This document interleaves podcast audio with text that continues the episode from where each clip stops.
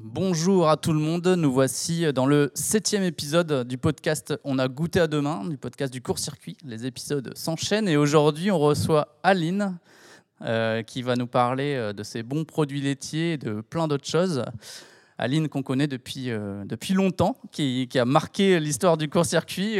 donc on est très heureux de t'accueillir aujourd'hui. Merci beaucoup et on va pouvoir en apprendre une nouvelle fois un peu plus sur vos producteurs et artisans. Donc, euh, question euh, avec euh, laquelle on commence tous les podcasts, Aline. Est-ce que tu peux te présenter, voilà, ton métier, où est située la ferme, quels produits tu proposes, est-ce que tu travailles toute seule ou est-ce que tu travailles en famille, enfin voilà. Alors donc moi je suis Aline Ave, donc plus connue sous le nom de la ferme Berlette au niveau de mes produits. Euh, effectivement, on a une très longue histoire avec le court-circuit, puisque euh, je suis le producteur numéro 1 dans leur euh, listing. Donc, pour vous laisser imaginer, donc depuis quand on se connaît Moi, je suis sur la ferme depuis 10 ans. Ça va faire 10 ans à la fin de l'année. je suis associée avec mon cousin, donc on est deux associés sur l'exploitation. et au total, on a trois sites d'exploitation. Donc, euh, un où il y a les vaches laitières, qui est situé à Saint-Venant, et deux sur Calonne-sur-la-Lys. Donc, euh, un site où il y a mon cousin qui habite et c'est du stockage, et puis on a l'atelier de fraises, et le, où moi je réside, et le siège de l'exploitation qui est à Calonne, où c'est toute la partie transformation euh, et diversification. Voilà. Euh, donc, euh, on n'est pas qu'à deux pour gérer tout ça. Euh, on a aussi maintenant, donc, on a, que je ne pas de bêtises, on a sept salariés. Donc, un salarié à temps plein sur l'exploitation, donc la partie élevage et culture. Euh, un salarié à mi-temps qui s'occupe des fraises et euh, qui nous aide aussi enfin, pour les pommes de terre, etc. Et après, on a euh, donc cinq salariés, donc quatre à temps plein et un à mi-temps sur la partie transformation. Donc, pour pouvoir fabriquer tous les produits qu'on propose, notamment ceux du court-circuit. Donc, on, transforme le lait ben, donc en beurre, yaourt, crème fraîche, fromage blanc, les mousses, crème dessert. Euh, euh, après, on fait tout ce qui est tarte, salé, sucré, les gaufres, les pains d'épices. Et on a une petite nouveauté qui va arriver là, à la rentrée sur le court-circuit, c'est le tiramisu. Oh là là là là on, en, on en salive déjà. Jimmy pourra vous dire ce qu'il en pense, j'en ai ramené en échantillon. C'est pour ça aussi que je me suis lancé dans le podcast. J'avais quelques idées derrière la tête. C'est vrai que j'ai parlé de tes produits laitiers, mais oui, il y a les fraises, notamment. Euh, je ne sais pas comment j'ai pu les oublier, puisque chaque année, je pense que je t'envoie moult textos pour demander quand est-ce qu'elles arrivent. Mais c'est vrai que c'est ton produit euh, saisonnier au final. Euh. C'est le produit saisonnier, alors avec cette année un petit peu une particularité à cause du temps, où là on a un gros creux. D'habitude, euh, on a euh, une variété remontante qui euh, produit assez rapidement. Et puis là, bah, on a un gros creux. On ne sait pas quand ça va revenir. Ça va revenir. Je peux rassurer les consommateurs que d'ici trois semaines, un mois, il y aura à nouveau des fraises. Mais là, c'est vrai que cette semaine, ce sera la dernière fois. Et donc, on reviendra plus fort d'ici quelques semaines. Et euh, qu'est-ce qui a fait exactement euh, C'est les conditions météo de cette année C'est quoi les... Le manque d'ensoleillement surtout. Parce que euh, enfin, nous, on est sous serre. Donc, conditions climatiques, bon, la pluie, c'est pas trop gênant. Mais le manque d'ensoleillement et donc de chaleur a fait que les plants ont plus végété que développé. Ok, donc on peut espérer un retour vers mi-août, si mes calculs sont bons. Voilà si ça fonctionne bien, enfin si, si l'ensoleillement est à nouveau avec nous, euh, j'espère que mi-août, on pourra proposer des fraises euh, sur le collectif d'Asbrook. on, va être un petit peu patient alors. Euh, c'est une c'est quelque chose sur lequel je dois travailler avec, avec les fraises, la patience. tu nous disais que ça faisait 10 ans que tu étais sur la ferme. on a un petit peu envie de savoir, du coup, qu'est-ce qui s'est passé pour toi, quel a été ton parcours euh, que Quelles études tu as pu faire? Est-ce que tu as fait d'autres métiers avant d'arriver sur la ferme? Euh, Est-ce que c'était euh, une vocation Est-ce que tu t'es toujours dit, moi j'irai sur la ferme, j'irai faire ce métier-là Ou est-ce que c'est une réflexion Voilà, si tu nous, nous raconter ça? Alors, cette ferme, c'est la ferme de mes grands-parents maternels. Donc déjà, enfin, chez nous, il y a des agriculteurs de génération en génération. je, ne connais pas enfin, dans l'arbre généalogique d'autres métiers euh, sur les différentes générations précédentes. Euh, mais euh, auparavant, enfin moi, j'ai pas du tout à la base un diplôme agricole. J'ai un diplôme d'état de conseillère en économie sociale et familiale. Et pendant dix ans, j'étais responsable d'association d'aide à domicile pour personnes âgées. Donc rien à voir. sauf que ben, la ferme est là, dans mes veines. elle était là toujours, dans les arrière-pensées, même si euh, ça s'était jamais exprimé clairement. Euh, et puis, euh, donc en 2010, milieu d'année 2010, bon, mon père commençait à. Mon père avait 61 ans à l'époque. bon, il pensait à la retraite, et ce qui est tout à fait normal. Et je pense qu'il avait assez travaillé pour ça. Donc, c'est mon mari, qui n'est pas issu du milieu agricole, qui m'a dit écoute, pourquoi tu reprends pas les parts de ton père? Dans la ferme et tu mets en place de la diversification. Donc, euh, ben, quand c'est comme ça, on cogite, hein, on dort pas la nuit, on réfléchit, euh, on voit les, opportunités, ce qui peut être mis en place et tout ça. Euh, j'en parle après mes parents, qui mon père dit ouais, enfin vas-y, lance-toi, c'est une super idée. à l'époque, il était associé avec son frère et deux de mes cousins. Donc, ben, comme, euh, enfin, si, si, ça se mettait en place, je revenais sur la ferme, mais je ne ramenais pas de main d'œuvre puisque moi je montais un nouvel atelier qui n'existait pas sur l'exploitation. Il fallait quand même leur accord parce que euh, bah, c'était une nouvelle répartition dans le travail puisque mon père, euh, tant qu'il était exploitant, avait sa charge de travail mais que je ne reprenais pas, puisque je ne vais pas dans les tracteurs. Je ne sais pas conduire les tracteurs, c'est pas du tout mon truc. Par contre, je vais quand même aux vaches, enfin toutes ces choses-là, mais je n'apportais pas de, main-d'œuvre. Donc, euh, je suis allée voir chacun d'eux, enfin les trois, donc euh, en disant bah voilà, voilà mon projet, qu'est-ce que vous en pensez? Donc, ils m'ont donné à l'époque tous leur accord. Et, euh, donc, on s'est lancé. J'ai passé, tout, tout, en travaillant, un BPREA par correspondance, donc brevet professionnel de responsable d'exploitation agricole, qui était le niveau minimum à l'époque pour pouvoir toucher les aides à l'installation puisque à l'époque c'était quand même relativement intéressant au niveau des prêts, enfin des taux de, de prêts à l'installation. Et puis, euh, ben, euh, j'ai arrêté mon travail en août 2011, le temps de faire tous les parcours, et euh, mon parcours était validé, et j'ai été officiellement agricultrice le 1er décembre 2011. Voilà pourquoi je vais bientôt avoir 10 ans d'activité. Avec le soutien de la famille, du coup, ça c'est, j'ai l'impression que c'est pas forcément euh, quelque chose qui est, gagné d'avance quand on vient comme ça, en plus proposer une nouvelle activité. Là. Et puis, c'était un projet familial aussi euh, de couple, parce que euh, ben, ouais, je quittais un 35 heures cette semaine de congé par an pour un je sais pas combien d'heures, des vacances s'il y en a, mais on coupe pas vraiment. Donc, et puis à l'époque, ben, on avait trois enfants en bas âge. Donc, ben, je leur ai posé la question aussi. Et mon aînée, elle m'a dit, tu sais, maman, je serais fière d'avoir une maman agricultrice.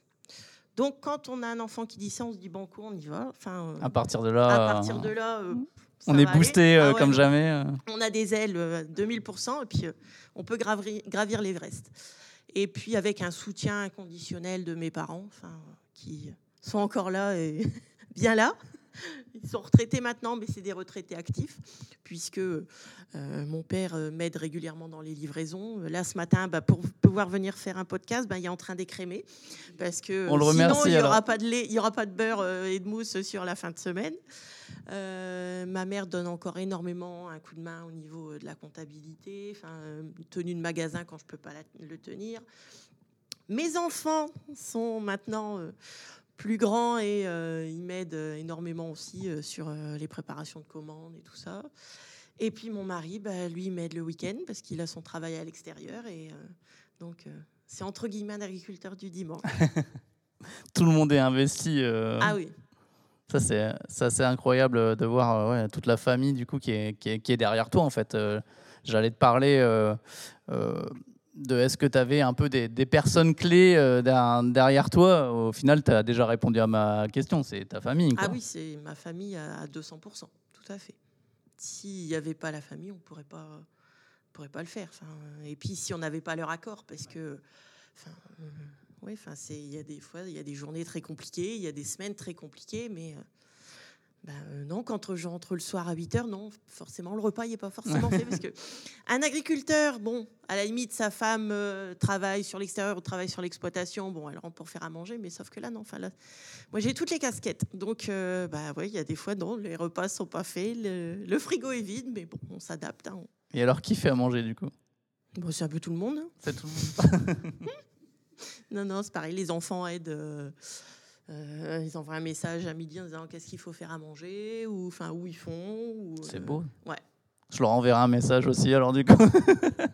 Euh, ton installation, euh, tu en as un petit peu parlé, mais donc du coup, tu pourrais presque dire que c'était une installation facile ou quand même tu as eu des obstacles, euh, enfin peut-être autres, ça a été a priori assez facile sur l'accord de la famille, mais peut-être qu'il y a eu d'autres euh, bah, obstacles, je sais pas si... Euh. Je, je, peux avouer que mon installation était relativement facile parce que je me suis installée dans un GAEC, donc Groupement Agricole d'Exploitation en commun, qui existait depuis 93.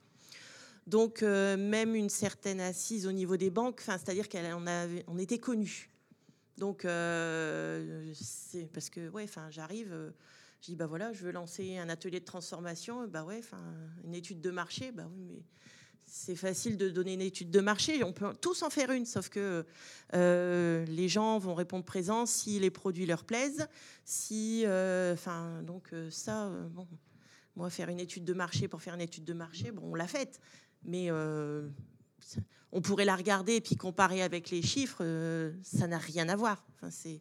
Oui, on est d'accord, on a fait la même chose aussi. Euh. Voilà, ça, peut, ça peut être euh, aussi bien dans un sens que dans un autre. Nous, on a eu la chance que c'était dans un sens très positif et ça a été exponentiel, alors que les produits auraient pu très bien ne pas plaire, on aurait pu très bien faire des produits qui ne convenaient pas à la population à laquelle on s'adressait, puis c'était tout. Enfin, on arrêtait, basta.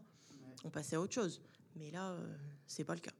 Et au niveau des produits que tu, proposes, est-ce que tu as tout de suite essayé d'avoir une gamme quand même euh, assez large, j'ai envie de dire Est-ce que tu as tout de suite avoir eu la possibilité ou eu envie de faire une, cette gamme assez large Ou est-ce que tu es monté un peu en puissance avec... Euh, Alors, on a démarré avec euh, tout ce qui était tarte sucrée, tarte salée, les épiceries sucrées, donc pain d'épices, gaufres sèches, gaufres ça on maîtrisait déjà. Et puis, on a démarré en produits laitiers sur le beurre, yaourt, crème fraîche, fromage blanc. On a démarré d'abord sur ces produits-là. Après est venu se greffer les mousses. Les fameuses. Euh, les fameuses mousses. Que si, vous ne, si vous ne les avez pas encore testées, alors là, je ne sais, pas ce que, je sais pas ce que vous faites, mais il faut, faut y aller. C'est ma, ma grande passion. Après, on a développé les crèmes dessert. Euh, et maintenant, donc, on est sur euh, les tiramisu, donc mascarpone. Euh, tiramisu spéculoos, hein. on est local. Tant qu'à faire. Et puis, euh, on, est en, enfin, on travaille aussi sur la glace maintenant, donc, mais en plus, à plus petite échelle. On avait commencé il y a quelques années, et puis on a eu un très très gros boom d'activité il y a deux ans. Et là, on a arrêté enfin, les glaces parce qu'on n'avait plus le temps de le faire. Et là, depuis quelques mois, le fait d'avoir embauché du nouveau personnel permis de pouvoir redévelopper d'autres euh, produits qui étaient, euh, je ne vais pas dire en souffrance, mais qui étaient euh, mis de côté depuis, depuis quelques temps. Et j'ai l'impression que c'est ta volonté, c'est peut-être aussi, je sais pas, tu vas nous dire là-dedans que tu t'éclates aussi à toujours un peu avoir des petites nouveautés, d'avoir. Ah oui. Ma fille qui est à côté de moi peut en attester. Enfin, on, on a régulièrement des nouvelles idées. là, on est en train de réfléchir peut-être sur des, d'autres produits laitiers type euh, chocolat fait liégeois, enfin, euh, euh, pourquoi pas la mozzarella hein, Enfin, on ne sait pas. On, on fourmille plein d'idées. On teste. Ça marche, ça marche. Ça marche pas, c'est tout. On passe à autre chose. Moi, je vais de l'avant, toujours. Ouais, bah c'est ce qu'on avait senti quand, on est, quand, on est, quand on est venu te voir, du coup en 2014, parce que c'était quand même il y a un sacré moment ton quotidien En grande question. Enfin, euh, c'est une chose sur laquelle on a vraiment envie d'apporter un peu des, éléments pour, pour, pour, celles et ceux qui nous écoutent, euh, se rendre compte un peu de ce qu'il y a derrière. Là.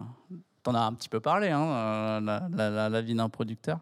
je sais pas, peut-être que ça n'existe pas, mais une semaine type, ça, ça ressemblerait à quoi chez toi? En plus, tu n'en as pas encore parlé, mais tu as aussi l'activité de ferme pédagogique. donc, comment tu arrives à peu près à organiser ça? Est-ce que cette semaine type existe ou n'existe pas Il n'y a pas de semaine type. Parce que c'est. enfin, la semaine, on l'a construit la semaine avant. Quoi. alors, bon, j'ai la chance d'avoir des super salariés. Donc, euh, au niveau fabrication, je délègue énormément. Je ne suis plus là qu'en support, en idée de création. Enfin, à la limite, même, on travaille ensemble sur des créations de produits avec les salariés. Euh, puisque je les mets à partie aussi euh, pas mal. ou bah là, en période de congé ou d'arrêt maladie, je donne un coup de main. Mais moi, je suis plus sur la partie commercial, c'est-à-dire enfin, euh, gestion des commandes, euh, préparation en amont du travail des salariés. Donc ça, ça prend quand même pas mal de, temps. Enfin, euh, c'est pareil quand les salariés, enfin, ils arrivent le lundi, je m'arrange pour que bah, ils aient toutes les matières premières pour pouvoir travailler le lundi. Enfin, quand ils arrivent à 8 heures, que le, tout, tout, soit prêt, quoi. Enfin, qu'ils aient pas à tourner pendant deux heures. Euh, à rien, enfin, donc que tout soit prêt et qu'ils aient plus qu'à enchaîner. Ils savent leur planning de fabrication sur la semaine. Comme ça. Euh, alors euh, moi, bah, le, fin, le lundi, c'est c'est bah, m'arranger pour qu'il y ait du lait pour les salariés, qu'il y ait du yaourt, c'est c'est de la préparation de commandes. Enfin, quand c'est la période des fraises, c'est même encore pire parce que là, c'est je gère les deux ateliers, les deux équipes de salariés, donc c'est euh, bah, je vais d'une ferme à l'autre pour jongler sur, euh, sur euh, aller chercher les commandes de fraises, aller les livrer. Enfin, mais bon, c'est. C'est du. Ah, oui, c'est les, les 6000 pas par jour, je les fais. Ça, il n'y a pas de souci. C'est réglé. Non, non. Et puis, quand il y a des fermes. Enfin, quand j'accueille des groupes donc sur, le, sur la ferme par le biais du savoir-vert, parce que je suis ferme pédagogique dans le cadre du savoir-vert depuis mon installation. Euh, ça, euh, bah, c'est euh, que toute ma visite soit prête avant que les classes arrivent. Donc, c'est-à-dire que si j'ai du travail à faire, s'il y a des animaux à donner à manger, tout ça, bah, c'est avant 8 heures, il faut que ce soit fait parce que quand la classe arrive, il faut que la ferme soit nettoyée, il faut que tout, soit prêt pour, mettre ça en place et puis accueillir correctement et dignement les, les écoles.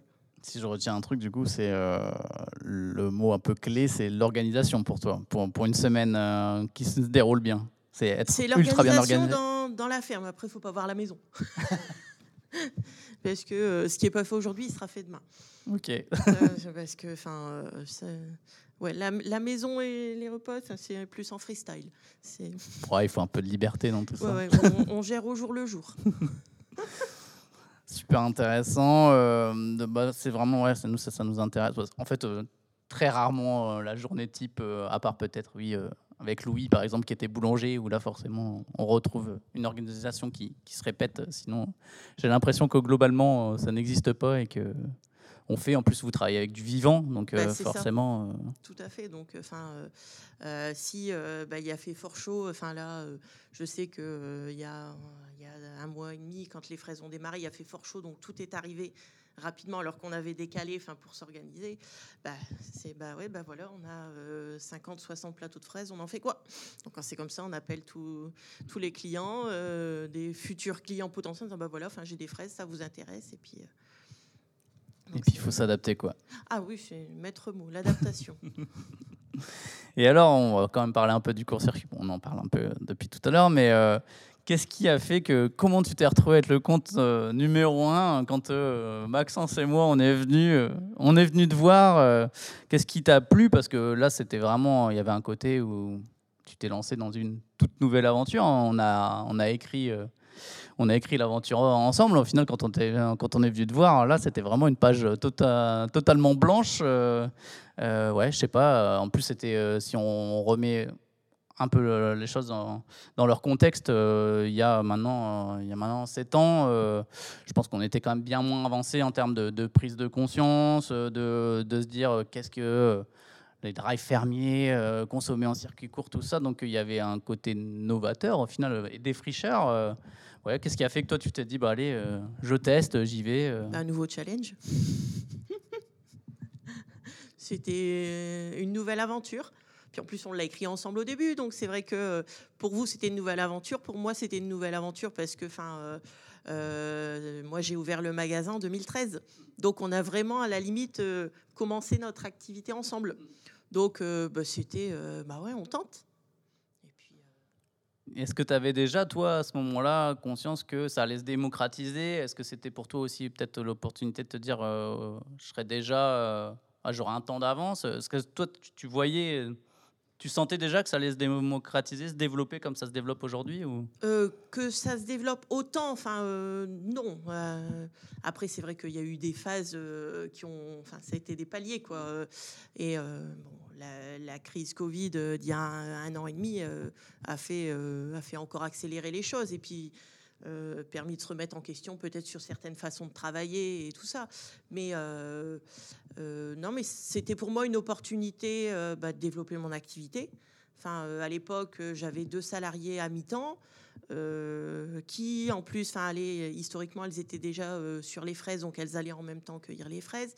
Donc, mais bah, moi, mon souci, c'était aussi bah, de leur trouver un temps plein, quoi, parce que on est pourvoyeur d'emploi et bah, je vois que ça fonctionne et que euh, enfin moi je suis fière de dire que euh, bah, je fais travailler euh, cinq personnes au labo c'était des, des, gens qui n'avaient pas de travail fixe qui faisaient des petits boulots à droite à gauche et qui maintenant ont un temps plein.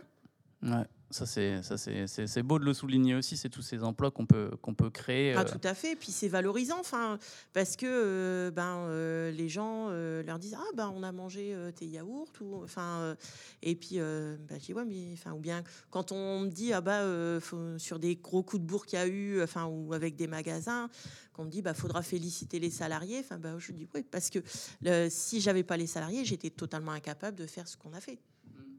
Et si on en est là, c'est en partie et grandement grâce à elle. Et ben alors, passe le bonjour. En plus, c'est que des filles. Alors. Bah voilà. Et euh, ouais, moi, ce qui, pour rebondir un peu, ce qui m'avait marqué euh, quand euh, avec Maxence, parce que tu as été une des premières qu'on a qu'on a rencontrées, et surtout la première du coup qui nous a dit oui, on atteste ce compte numéro un. c'est moi, c'est vraiment c'est ouais, c'est les portes, la porte, la porte ouverte. tu nous as reçus, enfin sans sans difficulté, euh, tu as été vite partante. Et moi, je me suis vraiment rendu compte, moi qui viens pas du tout du milieu agricole, euh, à quel point, euh, en fait, vous êtes vraiment beaucoup à avoir une grande ouverture d'esprit et surtout de se dire toujours, j'ai l'impression de se dire, bon, les choses vont évoluer, faut que je suive, enfin, faut que je suive un peu aussi ça, pas, pas être réfractaire parce que c'est quelque chose que je connais pas et ouais, je tiens à le souligner parce que c'est potentiellement des fois un peu une image qu'on se fait du monde agricole, un peu refermé sur lui-même. Et euh, ouais, moi, ça m'avait marqué. quoi. et c'est pour ça aussi que j'ai souhaité euh, devenir ferme pédagogique, c'est pour ouvrir mes portes. Parce que trop longtemps, euh, le monde agricole est resté renfermé sur lui-même et a caché ses pratiques, alors que, enfin, c'est pas, pas pas cacher ses pratiques pour dire de pas montrer c'est parce que euh, l'agriculteur à la base est un mauvais communicant. Alors que quand il parle de son métier, il parle avec passion et euh, enfin, euh, il vit les choses. Un agriculteur, il vit les choses à 200%. Il, enfin, donc la terre, la terre coule dans ses veines, quoi. Donc et c'était pour moi une façon de pouvoir montrer au grand public que bah, non, enfin derrière, euh, derrière un agriculteur, derrière une agricultrice, derrière une ferme, il y a des gens passionnés qui peuvent être passionnants parce que, enfin, euh, pour avoir rencontré euh, et travaillé avec d'autres exploitants sur justement les fermes pédagogiques, parler de son métier, on peut en parler des heures. Et parce que euh, je ne vais pas dire que c'est le plus beau métier du monde, mais euh, c'est un métier qui est valorisant. S'il n'y avait pas d'agriculteurs, ben, je pense que beaucoup d'entre nous euh, ben, auraient des problèmes pour manger le matin, auraient des problèmes pour s'habiller, pour tout. Mmh. Mmh, d'accord. les produits agricoles, on les retrouve dans le quotidien. c'est clair. c'est pour ça aussi qu'on fait ce podcast, pour essayer de voilà, vous redonnez un peu euh, la parole, vous forcez à être communicant. C'est pour ça que je vous envoie moult textos pour dire venez faire un podcast. Parce que je sais que vous êtes passionnant et je sais surtout qu'il y a, voilà, il y a tellement de choses à, faire découvrir, à faire prendre conscience aussi aux consommateurs que. Bah, il y a une méconnaissance. Il y a une méconnaissance du grand public. Que ce soit au niveau, euh, au niveau des pratiques, au niveau de, du fonctionnement, au niveau bah, de agriculteur, euh, bah oui, enfin quand on a des vaches, bah il n'y a pas de jour férié, il n'y a pas de non le lait que les enfants, euh, les parents achètent dans les magasins, non, il, ne vient pas de la brique. Mmh. Mais c'est toutes ces choses là qu'il faut pouvoir voilà, mettre en avant, je pense, et puis, euh, par la rencontre aussi, tu le dis, euh, tu le dis avec la, ferme pédagogique, euh, je pense que c'est aussi ça, c'est l'échange, c'est la rencontre, et, et je pense qu'avec aussi, moi ce que j'espère aussi, c'est parce qu'on parle des consommateurs, mais c'est qu'avec ce genre de, de, de, témoignages, c'est aussi se dire, bah, j'espère qu'il y aura de plus en plus de, aussi de, vocations d'installation de, nouveaux, nouveaux producteurs et artisans, parce que bah, comme tu te dis, pour nourrir un peu tout le monde. Et on l'espère, euh, un jour, euh, tout le monde en circuit court, euh, ben, il faudrait qu'il y ait un peu plus de producteurs qui s'installent et en tout cas moins de fermes qui, ferment, qui ne trouvent pas de repreneurs, parce que c'est quand même un vrai sujet aussi. Hein. Et ça me fait une super transition pour la dernière question, qui est sur le futur de l'alimentation. Voilà, pour prendre un peu le large euh, en deux parties. La première, c'est toi, de ce que tu vis euh, au jour le jour, euh, ta vision, qu'est-ce que c'est Est-ce que tu l'as un peu dit Est-ce que ça continue à se développer Tu es plutôt optimiste sur là où on va Ou est-ce qu'on stagne un peu trop Il faudra aller plus vite Qu'est-ce que tu penses de ça? Et la deuxième partie, voilà, si on se dit demain, la vision idéale, on rêve, toi selon toi, euh, comment on mange, euh, avec quelle pratique, euh, avec quel circuit de distribution, comment ça se passe dans une vision un peu, un peu idéale? Alors si déjà le consommateur pouvait consommer local et de saison, après le bio, enfin l'agriculture raisonnée, nous on est en agriculture raisonnée par conviction, enfin et je pense que chaque agriculture a sa place parce qu'il en faut pour tout le monde, c'est certain. Mais déjà, si on pouvait tous consommer local et de saison. Euh, non, je ne vendrai jamais de fraises en, à Noël. Pourtant, j'ai déjà eu des appels de clients au magasin me demandant si j'allais avoir des fraises à Noël. Mais, euh, Même encore récemment? Non, non, c'était il y a quelques années, mais bon, ça m'a tellement marqué que, euh, plus, c'était pas quelqu'un, enfin, au vu de la voix au téléphone, c'était pas quelqu'un de jeune. Donc, mais bon, c'est tout, c'est une anecdote, mais enfin, c'est révélateur de, des consommateurs. Euh, des tomates, euh, pareil, en hiver, ben non. Enfin, c'est. Elles ont même pas de goût. Mais je pense que c'est justement de notre rôle, euh, alors le court-circuit, et aussi via, via vous, hein, de, pouvoir redonner cette information, parce que je pense que c'est important aussi de ne pas être culpabilisateur envers les consommateurs. Je pense qu'ils ont très longtemps aussi été coupés de tout ça. Enfin, voilà, les modes de consommation qui ont été appliqués. Euh, le fait d'avoir euh, tout, tout le temps euh, disponible, je pense que tout ça a aussi énormément brouillé le message, le niveau de, de, conscience, de, de, conscience sur tout ça. Quoi. Je pense que si on parle de ces gens-là, toutes ces choses-là, des générations un peu plus anciennes, pour eux, c'est évident, alors que bah, des générations comme la nôtre, on n'a pas été éduqués à aller à la ferme, à manger en circuit court, à tout ça, et donc on y revient aussi. Ah oui, oui, on, on rencontre de plus en plus de de clients, euh, enfin de, de, plus en plus jeunes, quoi. Moi, je vois au magasin, euh, à la ferme, euh, on, a tout type de population. Donc au final, aujourd'hui, le constat aujourd'hui, il est plutôt encourageant. Il faudrait qu'on aille quand même plus vite. Faut toujours voir le positif. Il faut toujours voir le positif. Ce qui est gagné est gagné. Donc après, c'est vrai que euh, on a vu un essor euh, incroyable. C'était même plus un essor, enfin c'était un boom avec le premier confinement. Euh, on s'était dit s'il va rester 20%, c'est beau. Bon, le soufflet est retombé. Bon, nous, au niveau transformation laitière, c'est pas gênant parce que moi, je transforme au fur et à mesure. Mais euh, tout ce qui était maraîcher, euh, qui euh, ont planté en conséquence en espérant que le, le soufflet continue à grossir ou se maintienne et qui ont vite vu retomber, enfin, qui ont été face à des désillusions parce que les gens ont vite fait de changer. Après, c'est une prise de conscience des consommateurs. Alors c'est vrai que quand on a eu le premier confinement, ils se sont dit oh c'est bien, c'est vrai que c'est du local, il faut qu'on continue. Mais les, les, je vais pas dire les mauvaises habitudes parce qu'on peut pas dire qu'il y ait mauvaises ou bonnes habitudes, mais les anciennes habitudes sont vite revenues. Par souci de facilité, ce que je conçois. Enfin, les gens allaient travailler, ils repassaient euh, devant une grande surface ou n'importe. Enfin, ils allaient, ils, prenaient, ils faisaient leurs courses. Mais bon, euh, c'est vrai que faut pas nous oublier. Mmh, ouais, je pense que c'est un, un, beau message euh, pour finir du coup cet, cet, entretien. il faut pas, faut pas, faut pas nous oublier. Faut pas oublier vos producteurs artisans. voilà, ils font des super produits, des produits de toute façon que vous trouverez pas ailleurs. Hein. On pense à cette fameuse mousse au chocolat, j'en reparle encore. Et après, c'est vrai que le court-circuit facilite quand même grandement les choses, il faut dire ce qu'il est.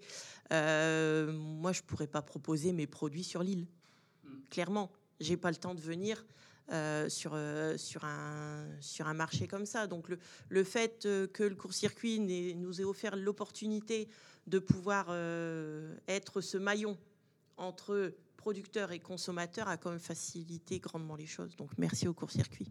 Eh ben, merci à toi. Merci d'être venu aujourd'hui dans nos locaux. Euh, on vous retrouve très bientôt avec un nouvel épisode et euh, bonne journée. À, bientôt. À bientôt.